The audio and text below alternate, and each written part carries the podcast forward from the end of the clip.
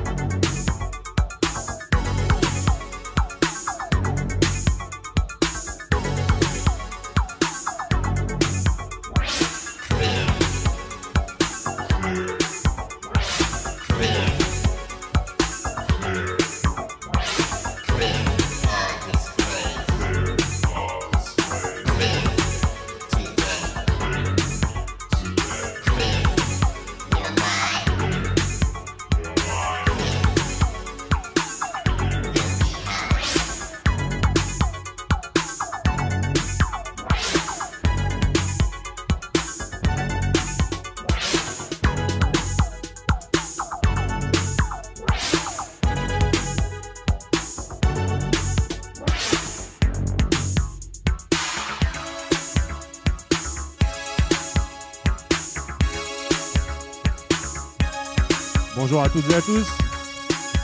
Bienvenue dans euh, Mix Culture ce matin sur euh, Sacré Radio. Merci à, Martin de m'accueillir euh, ce matin. Je suis ravi d'être. euh. Merci d'être euh, d'être là. Je suis ravi de, vous retrouver ce matin. Ça fait trois mois que je ne suis pas venu. Vous m'avez vous m'avez manqué. je suis Ten Fingers. je suis DJ. Aussi euh, gérant euh, du label euh, Frappé. Donc vous pouvez me suivre sur les réseaux sociaux 10.fingers euh, ou 10 Fingers Music sur Facebook, SoundCloud et Instagram. On s'était quitté du coup il y a deux mois. on était allé à, Chicago. On avait, exploré le lien entre la house de Chicago et les grandes productions de, de la French Touch, notamment des Daft Punk. Du coup, euh, pour le, retour de l'émission euh, ce matin, bah, j'avais euh, j'avais envie de faire le chemin mythique que bien des, fans de musique électronique connaissent et d'aller dans l'autre ville emblématique des origines de la musique électronique, d'aller à Détroit. On est en train d'écouter Juan Atkins avec Cibotron et le morceau qui s'appelle Clear, qui est sorti en 1983, qui est un des tout premiers morceaux reconnu comme euh, techno euh, à, être, euh, à être sorti. Donc bah, ce matin on va parler de Détroit, on va parler de DJ, qu'on aime bien ça dans, dans Mix Culture. Et on, on va, on, on faire un peu, l'histoire. Alors parler de, de Détroit, c'est à la fois simple et pas si simple. C'est simple parce que parce que l'histoire de la techno de Détroit, tout le monde a l'impression un petit peu de la connaître. Euh, voilà, on parle de, on parle de ce mot euh, techno de Détroit, on parle euh, des trois pères fondateurs de la techno, Juan Atkins, Derrick May et Kevin Sanderson, pour ne pas les, citer. tout le monde connaît un petit peu, un petit peu ça. Il y en a certains qui vont se dire ah là là avec ta techno de Détroit c'est bon ta vieille histoire on l'a déjà entendu et en même temps eh bien, euh, en préparant l'émission, en parlant aussi avec euh, des gens un peu plus jeunes, je me suis rendu compte que bah, c'est pas toujours clair pour eux euh, qui a fait quoi, comment, à quelle époque, d'où vient cette musique, en quoi la techno originelle est profondément ancrée dans aussi l'histoire de cette ville, cette techno city, en quoi dans sa forme première, elle a aussi un côté militant pratiquement, et donc du coup, bah Aujourd'hui, euh, c'est l'occasion de, euh, bah, de raconter à nouveau cette histoire, euh, bah, peut-être aussi pour les gens qui ne, qui ne la connaissent pas, qui sont peut-être un peu plus jeunes, et puis bah, ils pourront aller voir si, si elle rentre en résonance avec eux, si, s'ils, y trouvent des choses, s'ils ont envie d'y, piocher quelque chose, peut-être à nouveau se l'approprier à leur tour. Et, euh, et peut-être aussi euh, bah, la raconter et, la reprendre, euh, puisque la musique et la techno, c'est, de la transmission. Donc moi je crois beaucoup à ça, elle m'a été transmise et ce matin ben, on va essayer de, transmettre. Donc ce qu'on va faire dans l'émission du jour, la première heure bah, je vais parler un peu, je vais vous passer un peu de musique aussi et on va s'intéresser dans un premier temps un peu au, au préquel de la techno avec euh, le Electrifying Mojo et un peu euh, le contexte de Détroit à la fin des années 70, début des années 80 euh, pour voir ce qu'il y avait juste avant la techno. Et puis on parlera de la genèse de cette musique entre house et techno et on verra même d'où vient ce, terme de techno, pourquoi il a émergé de cette façon. Euh, et on sera amené à parler de ces fameux Belleville 3 comme ils sont connus, les pères fondateurs euh, Kevin Sanderson, Juan Atkins et Derrick May. Et on verra aussi que l'histoire a quand même été un petit peu écrite pour eux et même euh, réécrite et qu'il y a eu des gens un petit peu oubliés. En tout cas, euh, ils mettent au monde, euh, ils sont reconnus comme étant ceux qui ont apporté au monde la techno. Et euh, bah, à leur suite, il y a toute une génération, même des générations de producteurs et de labels qui vont arriver. Il y en a énormément, on ne pourra pas parler de tout le monde. En préparant l'émission, je me suis replongé dans les discographies de certains et euh, j'ai digué un peu dans mes, dans mes vinyles, j'en passerai tout à l'heure. Ça m'a mis quand même une bonne claque, euh, malgré tout ce temps, euh, des choses que j'avais oubliées, euh, c'est ultra riche, c'est vraiment très beau, enfin moi c'est sans doute la forme de techno qui me touche le plus. Donc on essaiera de parler un peu de, ce qui s'est passé à la suite de, cette première genèse et, on s'attardera particulièrement sur Rob Hood, Jeff Mills et Underground Resistance.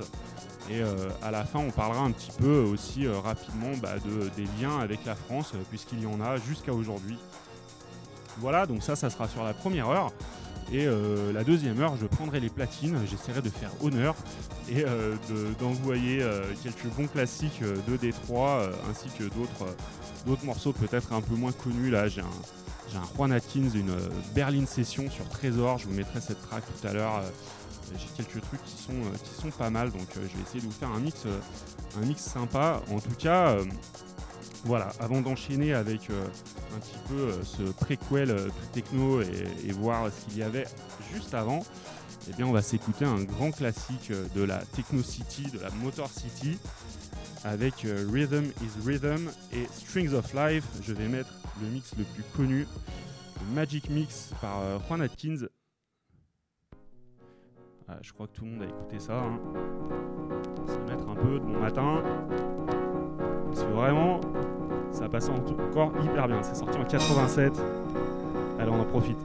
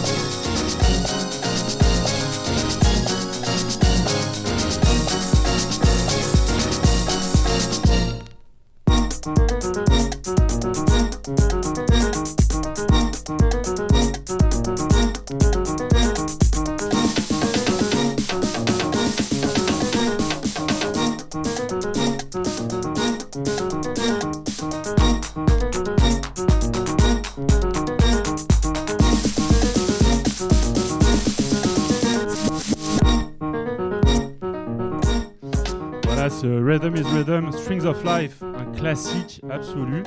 J'entends parfois des gens dire Oui, c'est Sal Central, euh, il est vachement bien ce morceau. Alors, euh, c'est pas Sal Central, les gars, c'est Derrick May. Euh, ils l'ont repris, elle est très bien leur version.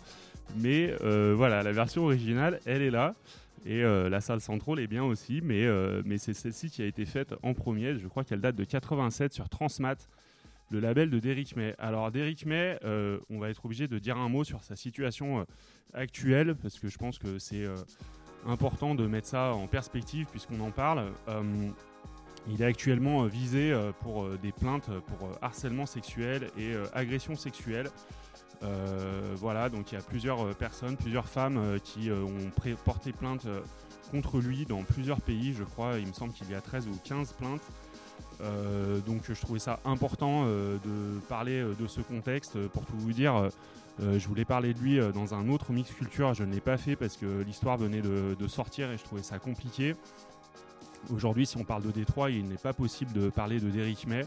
Donc voilà, je le dis quand même que vous sachiez que ça existe. Lui, ça en défend. Il est pour le moment reconnu innocent, euh, il n'y a pas de, procès, mais euh, c'est important quand même de préciser que son contexte personnel est celui-ci. Au moment où euh, il prend part à, l'avènement de la techno, son contexte est un autre. Donc on va revenir à son rôle dans, dans l'avènement de la techno. Voilà, on ferme cette parenthèse qui est néanmoins importante.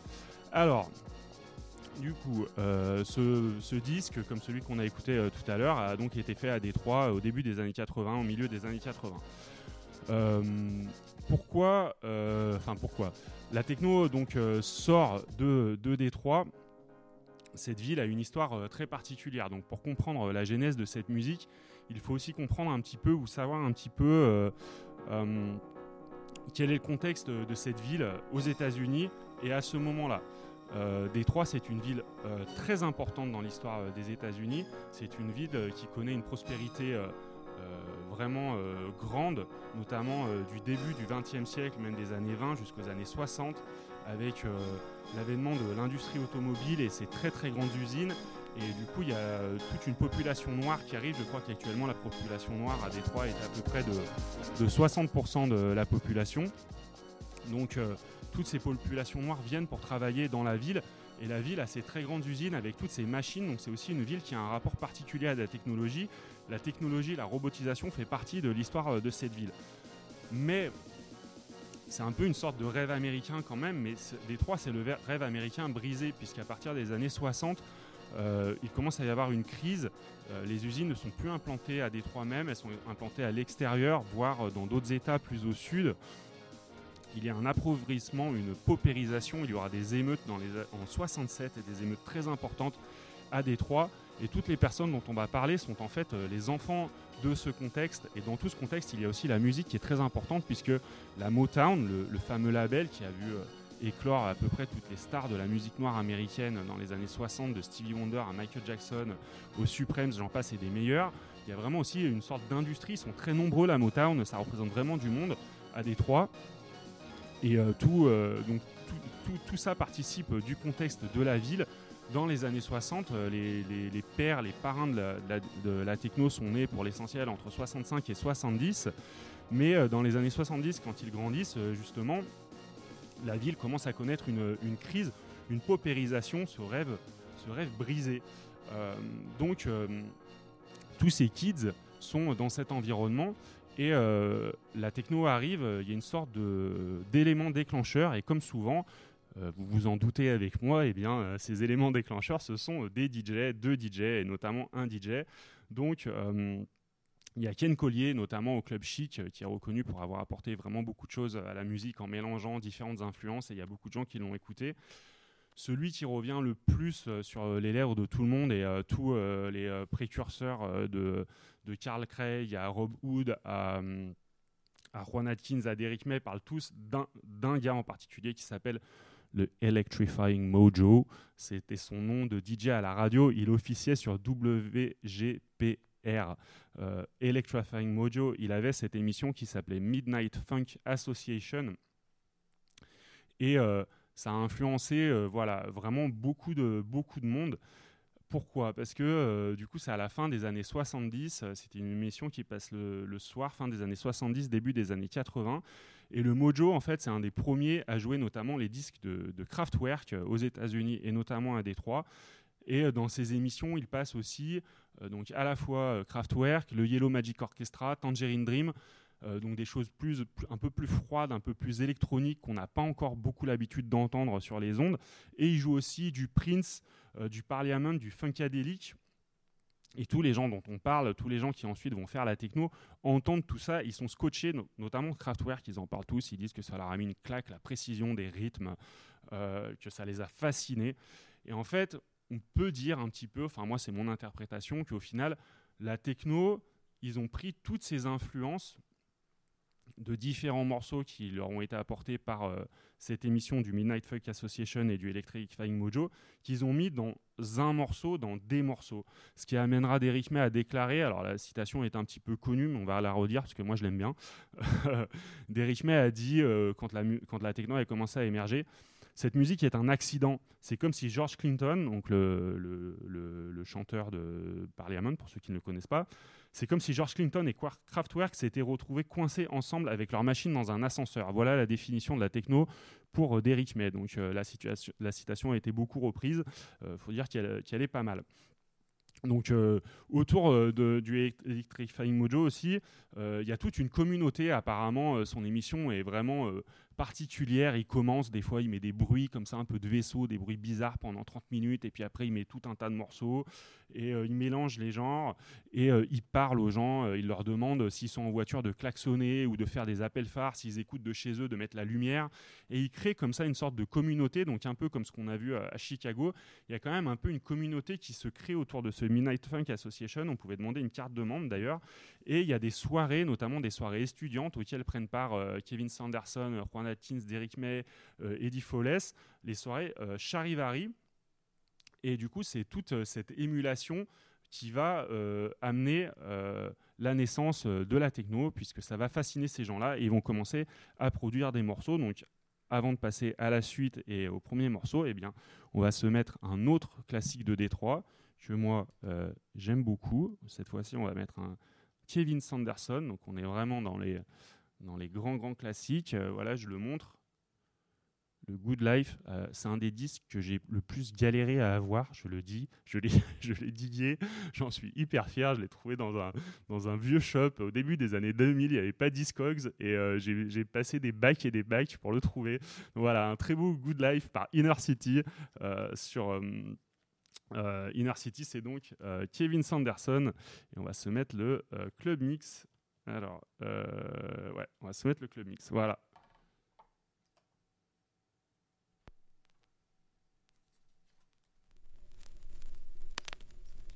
à mon avis.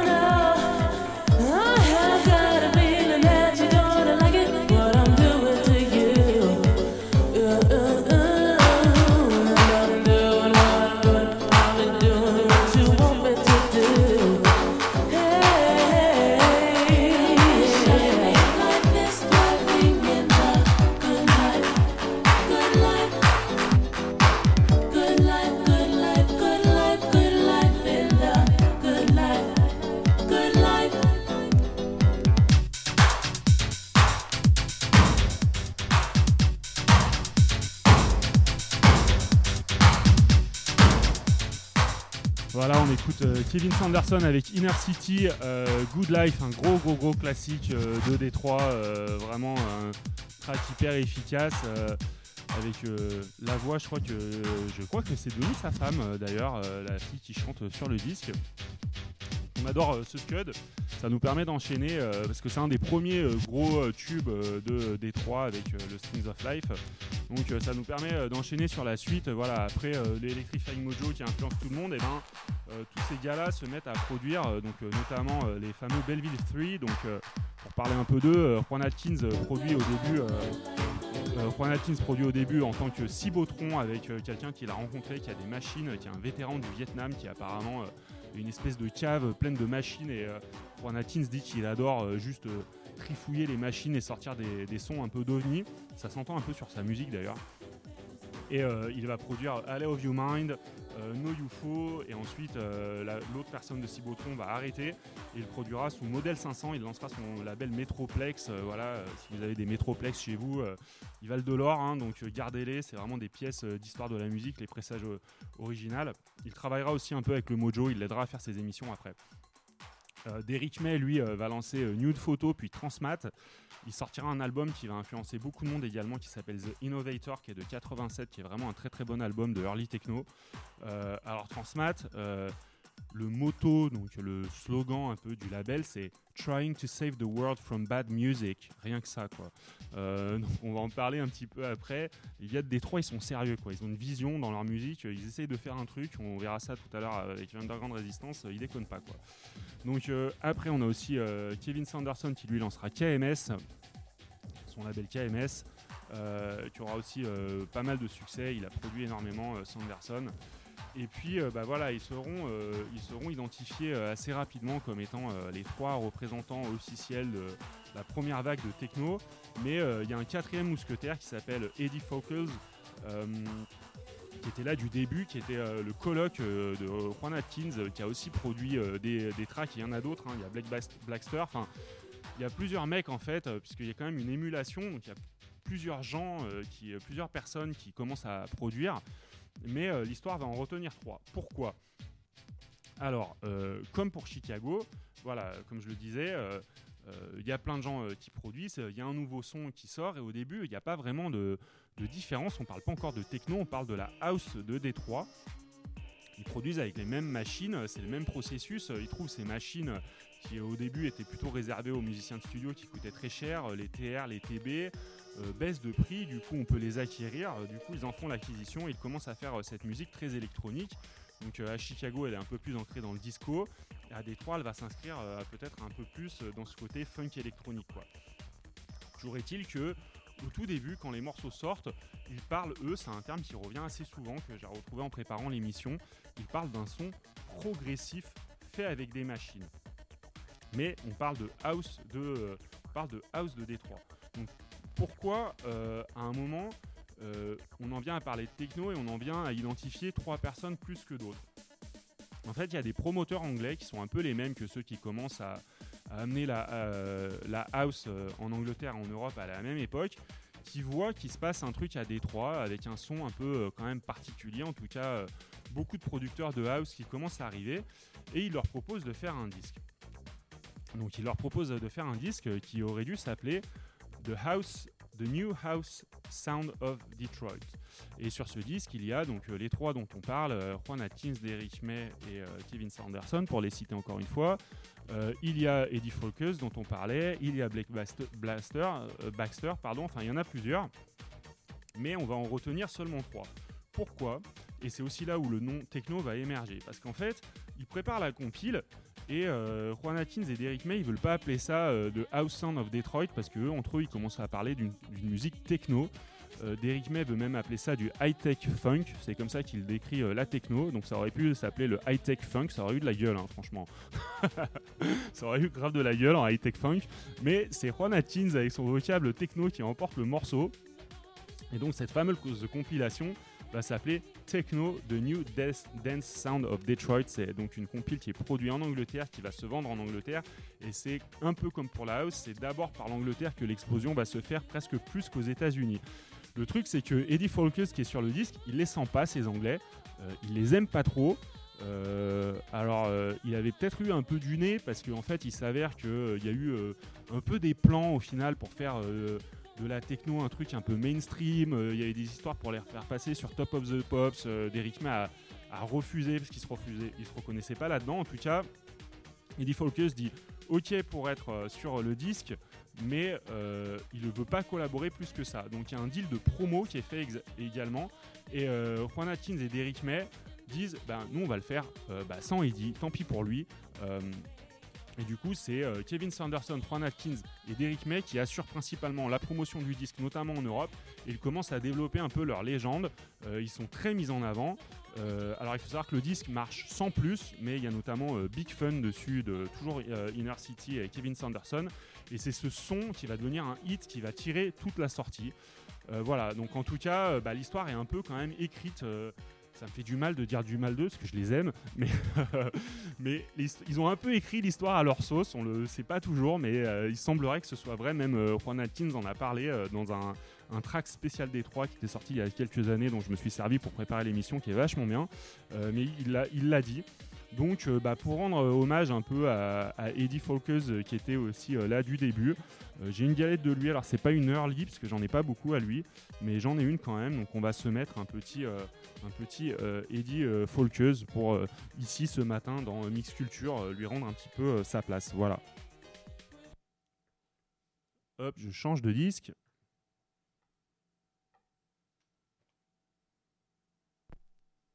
Voilà, on va y aller.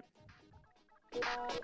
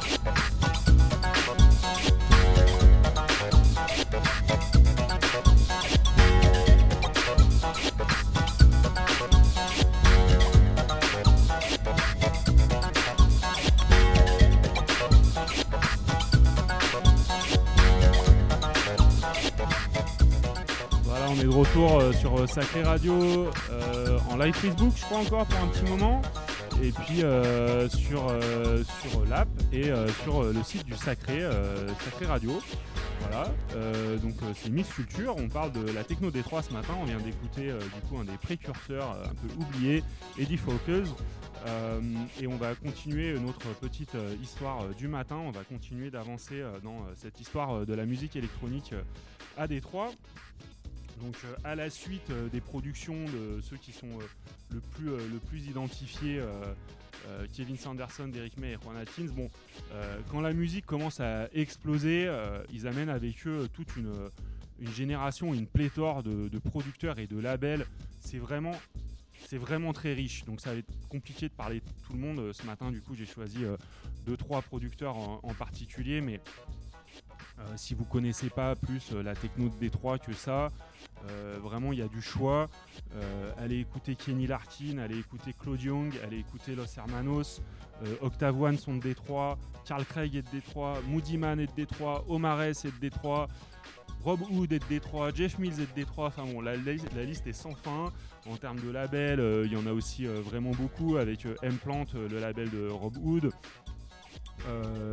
Il y a le label donc il y a Underground Resistance dont on va parler après, qui a des sous-labels euh, euh, The, Mar- The Martians, euh, c'est un, super label aussi. Non, ça c'est pas le nom du label. The Martians c'est des c'est Red Planet. Voilà, Red Planet c'est le nom du label, c'est un sous-label de de Underground Resistance.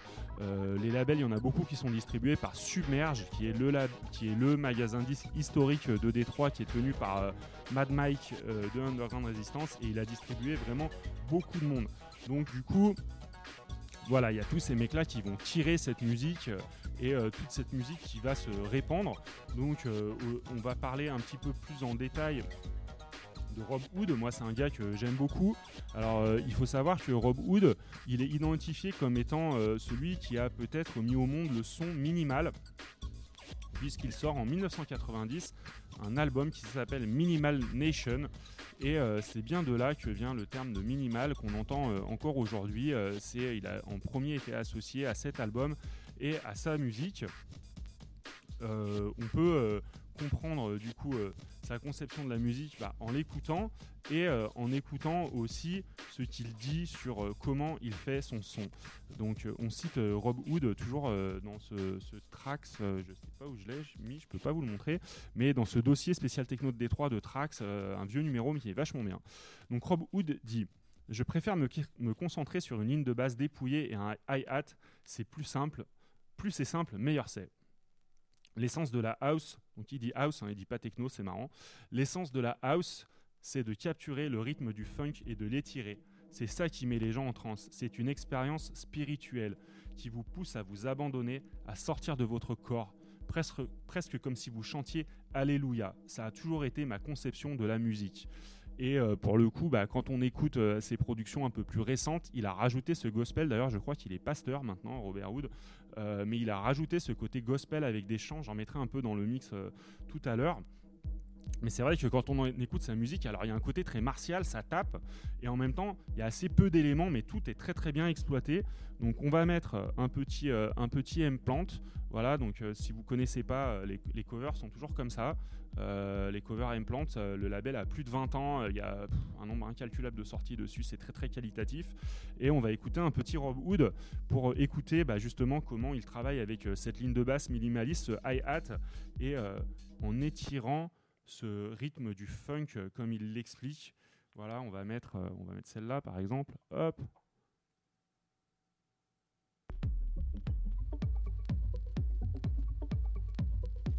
On va entendre qu'il fait monter la sauce euh, doucement. Il amène des éléments, il les enlève et euh, c'est vraiment l'essence euh, du son minimal.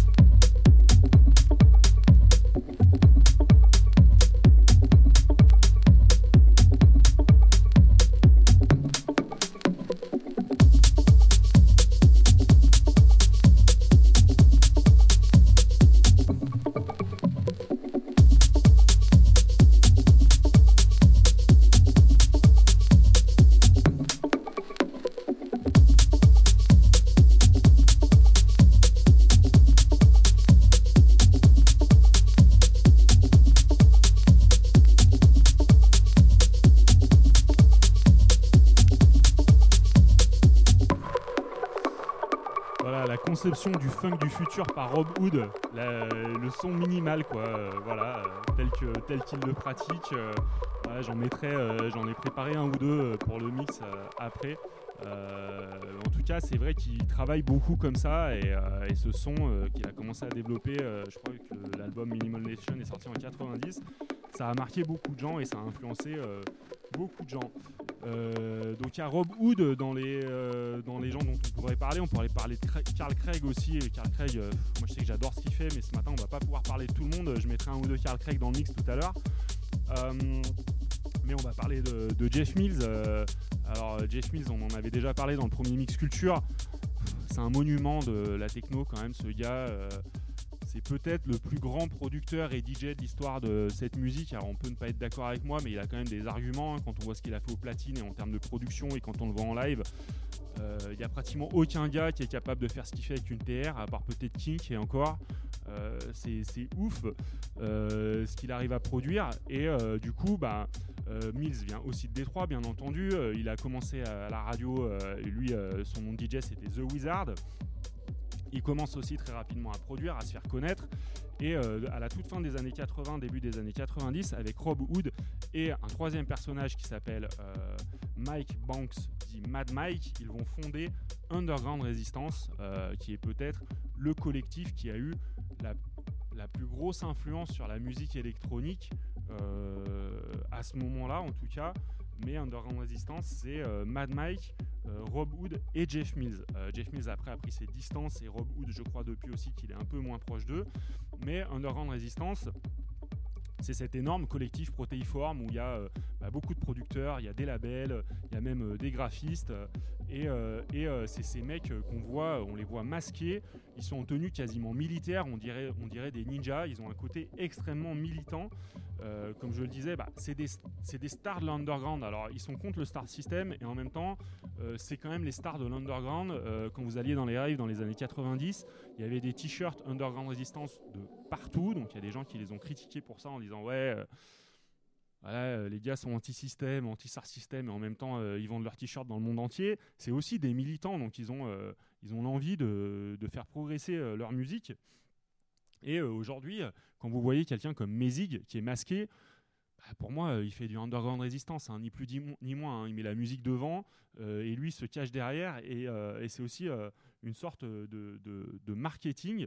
En tout cas, ces gars de underground résistance, ils ont une éthique particulière de la musique, un volet qui est pratiquement politique et qu'on retrouve si on va sur leur site. Voilà, si vous allez sur le site d'Underground Resistance ou si vous cliquez sur la section About, là où d'habitude ça dit ouais on est sympa, on fait de la musique et tout, euh, chez Underground Resistance ça dit Underground Resistance est un label pour un mouvement, un mouvement qui veut le changement par la révolution sonore. Nous vous empressons de rejoindre la résistance et de nous aider à convaincre, à combattre pardon, les médiocres programmes audio et visuels euh, dont euh, l'humanité est nourrie. Ces programmes font stagner les esprits des gens, ils construisent, ils construisent des gens entre les races et ils empêchent la paix mondiale. Rien que ça, quoi. C'est un mur et nous allons le défoncer. Nous allons utiliser l'énergie potentielle non utilisée du son.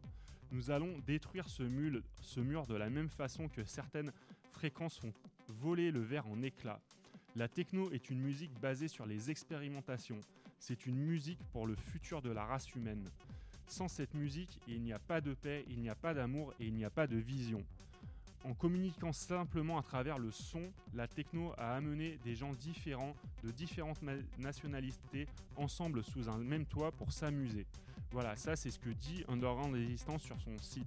Donc, ils ont quand même une vision presque extrémiste hein, euh, de leur musique. Ils sont vraiment dans une démarche euh, pour beaucoup, ils sont restés à Détroit, ils ne veulent pas quitter cette ville qui va quand même assez mal, hein, qui a été euh, déclarée en banqueroute au moment de la crise financière de 2008, euh, en 2010 je crois.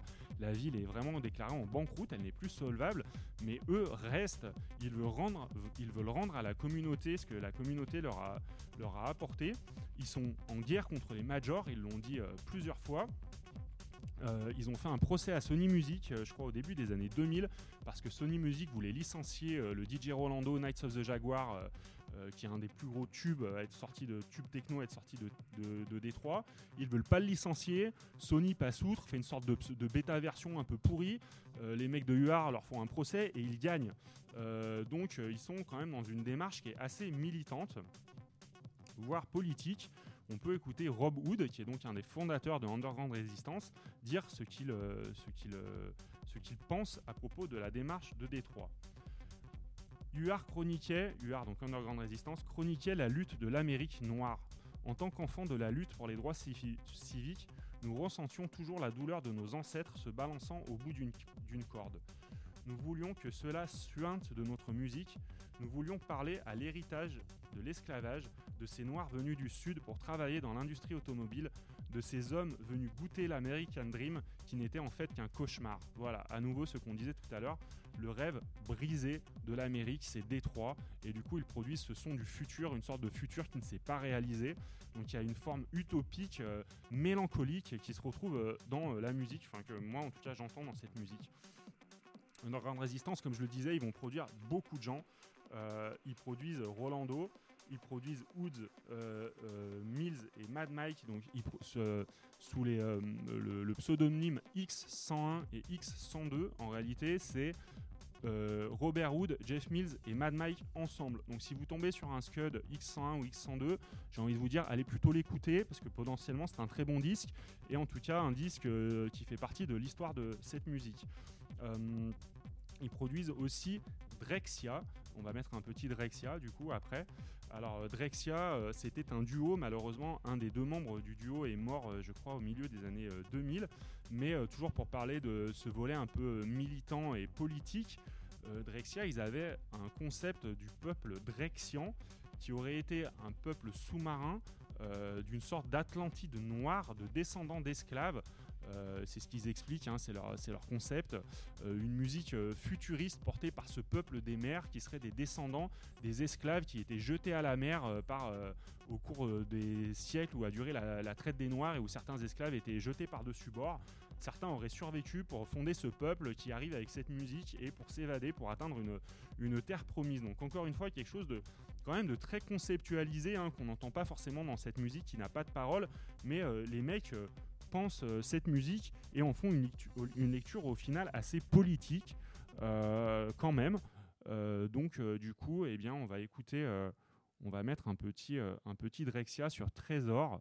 Alors, j'ai pas le temps ce matin de parler des ponts entre l'Allemagne et Berlin notamment, et euh, la techno de Détroit, il y en a beaucoup, mais on peut quand même parler euh, notamment euh, du label Trésor que vous devez connaître, qui était le label du club. Trésor a produit vraiment beaucoup, beaucoup, beaucoup d'artistes de Détroit et de très, très bons disques. Donc là, on va écouter Positron Island de Drexia sur, sur le Trésor 36.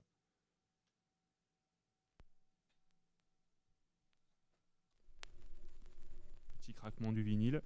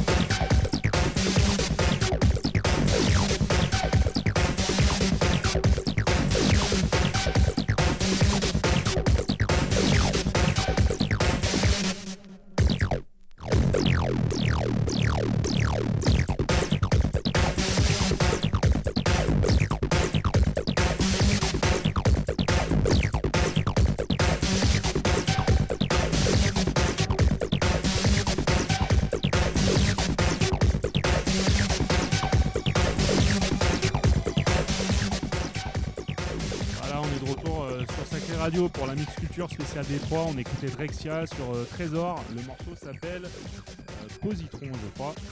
Euh, bon, on entend, voilà, il a aussi amené ce son un peu électro-breaké. Drexia, il est très très respecté par certains. C'est pas le plus connu de, de Détroit, mais c'est vraiment très bien ce qu'ils ont fait tous les deux. Donc malheureusement, ça s'est arrêté au décès de la deuxième moitié du duo.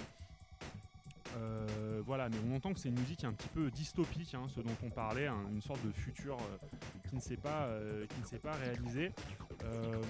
Comme je le disais, ils, donc intellectualisent beaucoup leur musique et, et toute leur démarche, hein, comme on l'a vu, jusque dans le mix, parce que dans- quand on est dans comme on est dans mix culture, on va par- parler du côté DJ, comme vous savez que j'aime bien ça.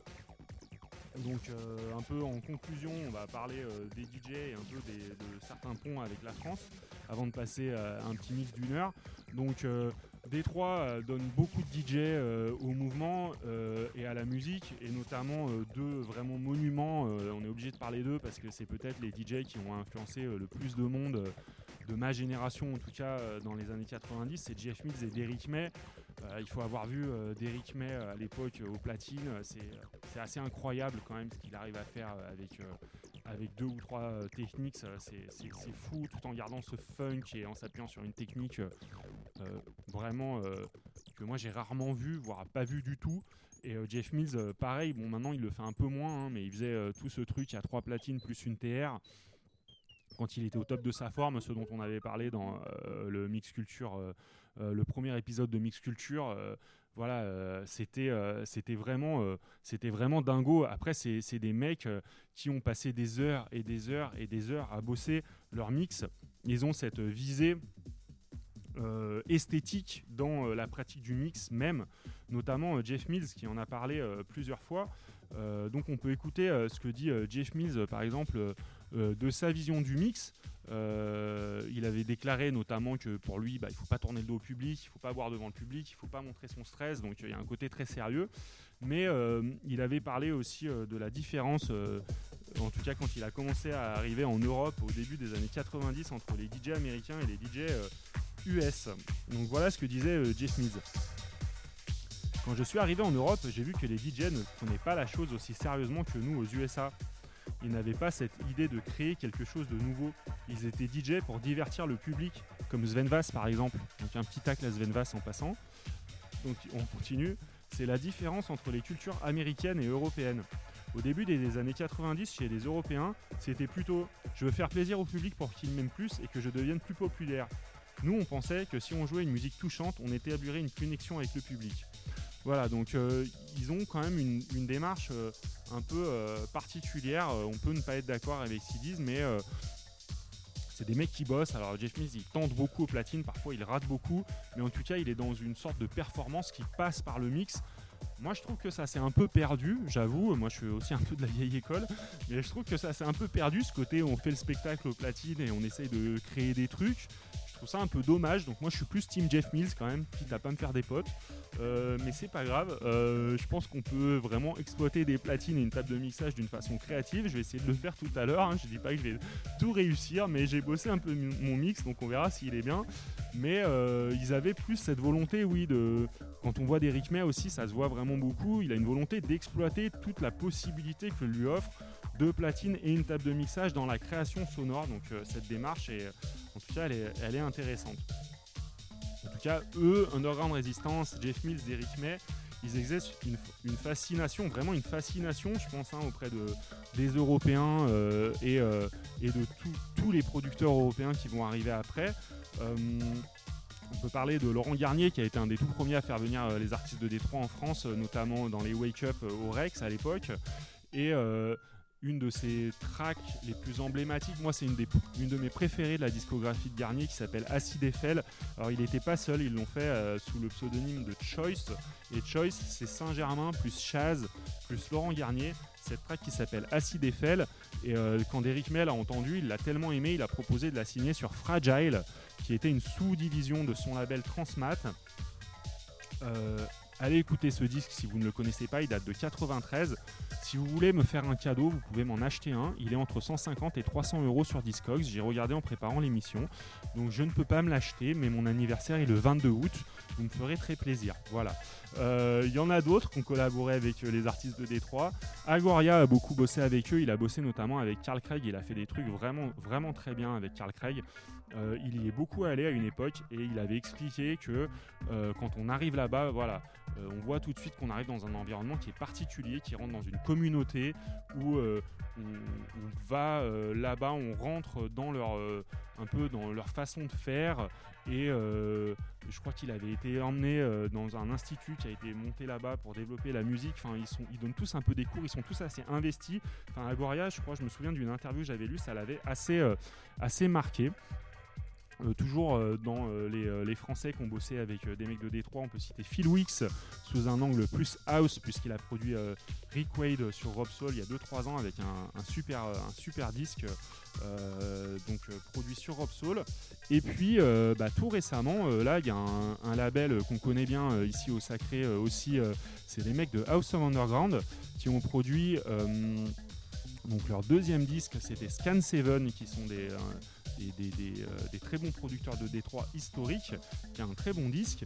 Et là, ils ont un troisième disque qui sort le 24 mai, je crois, avec Detroit Filthiest, qui est un artiste un peu plus jeune de Détroit, qui fait des trucs vachement bien. Euh, donc allez regarder un peu le House of Underground numéro 3 qui va sortir bientôt. Il est en précommande là sur euh, Bandcamp, je crois. Il sortira en vinyle et en digital. On est sur un son un peu breaké. Il y a une influence de Drexia un peu qu'on a écouté juste avant, euh, sur un son un peu house. Donc euh, en tout cas, ça promet d'être un très bon disque. C'est un, c'est un 4 track. Voilà, en tout cas, ça, euh, ça prolonge cette fascination et ce pont entre Paris et, et Détroit, la Techno City, ce pont existe. Euh, voilà, bah, pour aujourd'hui, euh, bon, euh, on n'a pas pu parler de tout. hein. J'espère que ça vous a intéressé. J'ai essayé de nourrir ça un peu d'anecdotes et de choses peut-être un petit peu, un petit peu moins connues. Je vais passer au mix avant de passer au mix. Donc, je vous donne mes sources, c'est toujours bien. Euh, pour préparer l'émission, euh, j'ai utilisé donc euh, ce fameux euh, Traxmag de 2014 avec un dossier sur Détroit, la ville martyre de la techno. C'était le nom du dossier. Il est vraiment très riche. Il est vraiment vraiment très très bien ce dossier.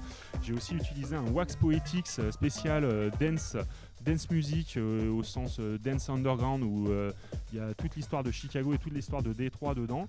Il y a aussi un très très bon documentaire qui avait été produit pour Arte qui s'appelle Universal Techno. Euh, il est disponible sur YouTube.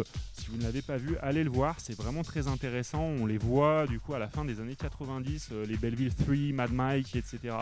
Parler de leur, euh, de leur histoire. On voit Détroit, on voit l'état de la ville qui est quand même fortement délabré et qui pourtant produit toute cette musique. Et les artistes, on voit qu'ils sont toujours là. Et il y a un autre docu que j'ai eu du mal à retrouver, que j'avais eu. Il est quasiment introuvable en ligne, mais si vous pouvez le trouver, c'est Jacqueline Coe qui ensuite a travaillé avec Jeff Mills. Avec Jeff Mills, elle a fait Man from Tomorrow et elle avait produit un très très bon docu sur toute euh, l'histoire de la musique à Détroit, de la Motown à la techno. Le, documentaire s'appelle Cycles of the, Mental Machine euh, par Jacqueline Coe. Voilà, donc euh, je me suis servi de tout ça pour préparer l'émission du jour et eh bien, euh, assez parlé. hein. Euh, J'ai été très bavard, comme souvent. Euh, et on va passer au mix. Donc, on va ouvrir avec.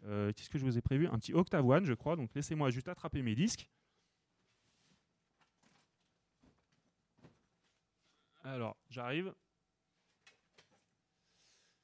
Voilà, Octave One avec. je vais commencer avec. C'est aussi un classique de Détroit. hein, je pense que la plupart le connaissent. Moi, j'aime beaucoup ce groupe. Ils ont fait plein de trucs bien. Ils sont beaucoup sortis sur ce label qui s'appelle 430 West. Euh, et du coup, on va mettre, euh, on va mettre Blackwater. On va se faire plaisir.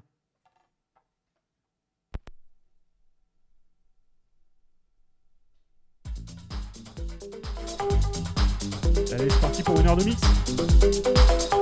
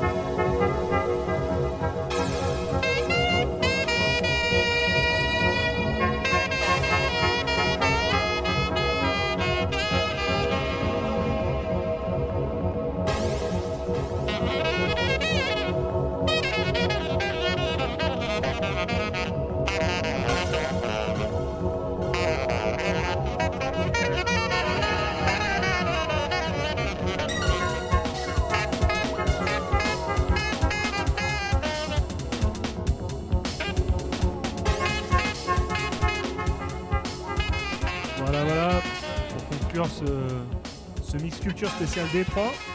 On se quitte avec un Carl Craig live à Paris. Comme ça, la boucle est, bouclée. Un live qu'il avait fait à l'occasion de la sortie du docu de Jacques Linko dont je vous parlais tout à l'heure, Cycles of the Mental Machine. Donc euh, ça a été fait en live euh, par Carl Craig. C'est un, un très beau disque. Une sorte de jazz du futur. Je le sors pas souvent parce qu'il est pas facile à mettre, mais euh, voilà, je voulais vous faire cadeau de fin. Merci, euh, merci de nous avoir suivis. J'espère que ça vous a intéressé. Euh, J'espère que le mix vous a plu. Ça a sauté sur le premier euh, mix. Je suis désolé, la platine, elle a pas supporté mon petit cut. J'ai pris beaucoup de plaisir. J'espère que vous aussi. On se retrouve bientôt. Voilà, si vous avez des questions ou autres, n'hésitez pas à me contacter. Ten Fingers. 10.fingers euh, sur Insta, Ten Fingers Music sur SoundCloud ou Facebook. Merci, merci à tout le monde de nous avoir écoutés continuer de danser malgré euh, la pandémie. Euh, on y est presque, on y est presque. Allez, à bientôt.